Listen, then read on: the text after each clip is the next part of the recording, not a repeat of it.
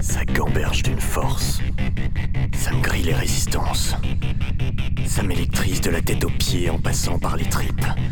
Le courant passe en concordance. J'entends le homme me cramer les tifs. L'odeur est particulière. Cochon grillé. Ça pulse entre les synapses. J'ai faim. L'information se diffuse et s'éparpille vitesse éclair. Manger. Les circuits s'impriment. Ça arrive condensé. Manger. Temps qu'elle soit traitée, je me touche la tête pour voir si elle ne s'est pas évaporée ou partie en fumée. Mais non. On dirait que les fils se touchent. Je suis pas loin de péter les plombs, de me taper un court-circuit. Manger Je suis tellement énervé, j'ai des pulsions frisant la folie.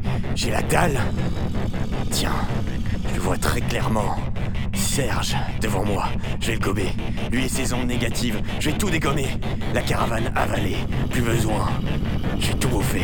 Tas de bois, buissons, talus, gravier, tout y passe. Je gonfle, j'enfle, je flotte, m'élève comme une montgolfière, quitte la terre.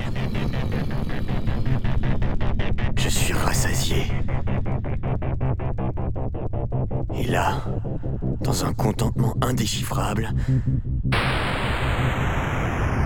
je lâche un stromboli sur la Terre et les humains. Bien fait pour eux. Jean, le Jean Foutre. Une série fiction de l'Orgue Atelier. Épisode 6. Tokyo de luxe.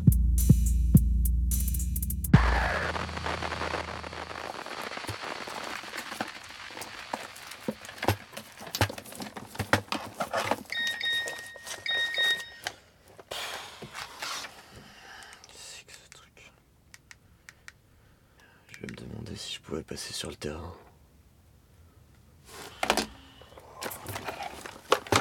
Euh, J'ai pas fini d'enregistrer tout ce que je voulais faire.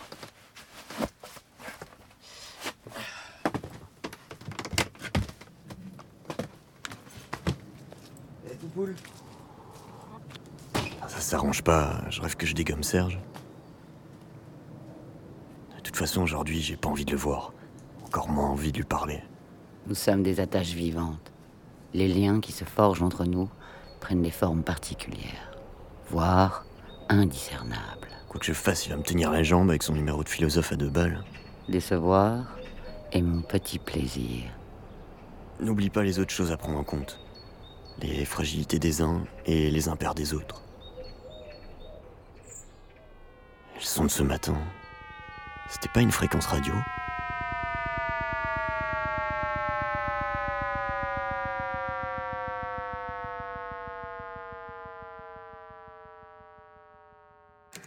Ce fameux résidu, Big Bang. le vestige de l'univers primitif, l'univers chaud, euh, d'il y a pratiquement 14 milliards d'années. Cela s'appelle le rayonnement fossile. emplit le ciel comme un infime murmure radio. Rayonnement fossile. Représente 1% de la neige sur nos écrans de télévision. Ça, j'en ai une dans le garage. il y avait une espèce de magma de particules élémentaires qui ne formaient aucun organisme. L'univers en expansion est passé par une phase chaude. Phase chaude. et qui vont progressivement se structurer. L'univers était une sorte de soupe, une soupe extrêmement chaude, extrêmement dense, mélangeant des particules élémentaires avec de la lumière. Mais la lumière restait prisonnière. de- Bah tiens. La naissance du cosmos se serait accompagnée du son primordial. Premier cri de l'univers. Persiste encore. Bah ça c'est sûr, euh, il m'envoie des messages. La nuit j'en rêve, le jour j'y pense. Ça prend le contrôle de ma vie. La suite. Il devrait rester dans l'univers, même aujourd'hui, une trace lumineuse de ce flash, un pâle écho de la formation des mondes. Pourrait-on jamais détecter un signal aussi faible? On a deux ingénieurs qui mettent au point des radiotélescopes et ils voient une sorte de bruit de fond cosmique. Une balade dans le cosmos et on se sent tout petit. Ah, je tiens quelque chose. Ces matières laissent leur empreinte sur le rayonnement. Elle n'a plus de doute. Ces minuscules fluctuations donnent accès. Je dois être sensible aux ondes, mystère de leur origine. Les astronomes s'empressèrent de mettre à bord de nouveaux satellites des télescopes capables de capter cette pâle lumière et de la répartir sur des cartes de plus en plus précises. Et là, vraiment, on est capable, à partir de cette carte, de tirer une Le richesse. bruit radio suit à la perfection la loi du cœur. Subtil bruit radio. Le signal apparaît très homogène dans tout le ciel. Son intensité reste constante, quelle que soit la direction de visée. On peut en déduire qu'il puise sa source dans les régions les plus reculées. Corps noir. Sur le passé lointain du cosmos. Notion thermodynamique. C'est le cas lorsqu'un bloc de métal chaud est plongé dans de l'eau. La forge à Raoul. Où j'ai foutu ces sons, moi Bah, si je mets un peu de réverb là-dessus. Ça manque d'une nappe sonore.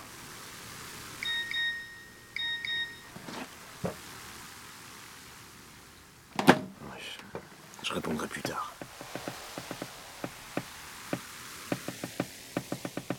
Poule Allez, viens me distraire.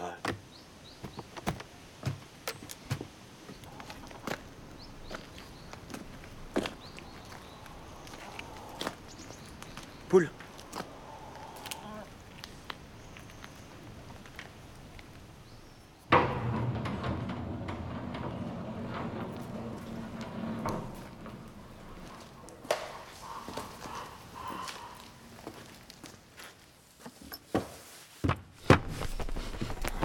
C'est la neige sur la télé. Et ça capte la fréquence du fond diffus cosmologique. C'est résidu du Big Bang. Poule s'anime frénétiquement lorsque Jean commence à délirer. D'excitation, elle participe à la montée rocambolesque de ses expérimentations sonores.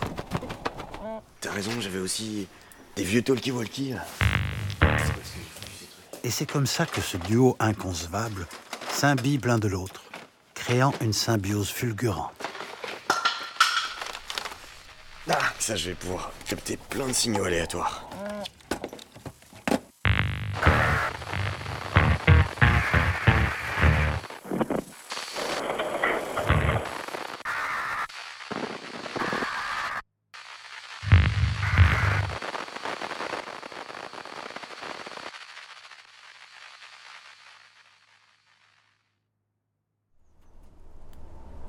Jean, je sais que t'es là.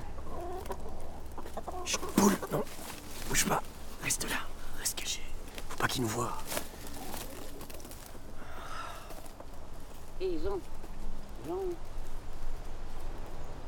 tu boudes Franchement, allez, dis Tu vas m'ouvrir ou pas? C'est vachement chiant, hein Bouge pas, poule, reste là, reste là. Arrête de parler à ma porte. Toi, dégage de là, Serge. Tu fais chier. Jean, Jean, allez, Jean. Hé Jean, putain Tu vas m'ouvrir et tu penses à notre amitié nos moments de complicité, mais allez, putain, Fous-moi la paix avec quoi. tes négoces à deux balles. euh, tu penses à, à ce son de Big Bang, tu me parles plus quoi. T'es mon ami, putain. Mais genre, putain, tu vas m'ouvrir quoi. Tu veux pas ouvrir quoi. Vraiment quoi. Ton Big Bang, tes sons, il n'y a plus que ça que, que t'as dans la tête. Et moi, je suis quoi là T'emmerdes, Reste là. connard. Il va se barrer, le vieux poivron.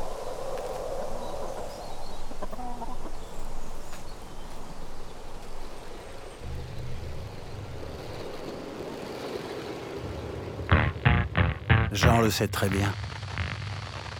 Ça ne stoppera pas dans sa recherche. Surtout que celle-ci commence à prendre forme.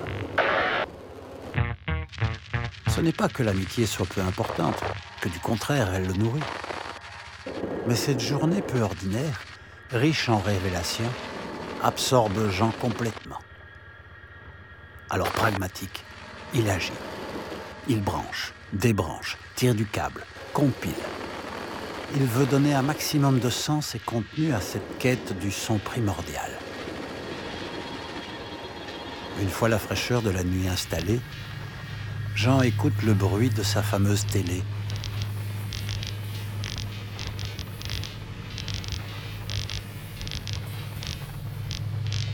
Se pourrait-il que ce soit le son semblable à celui qu'il a perçu dans son rêve?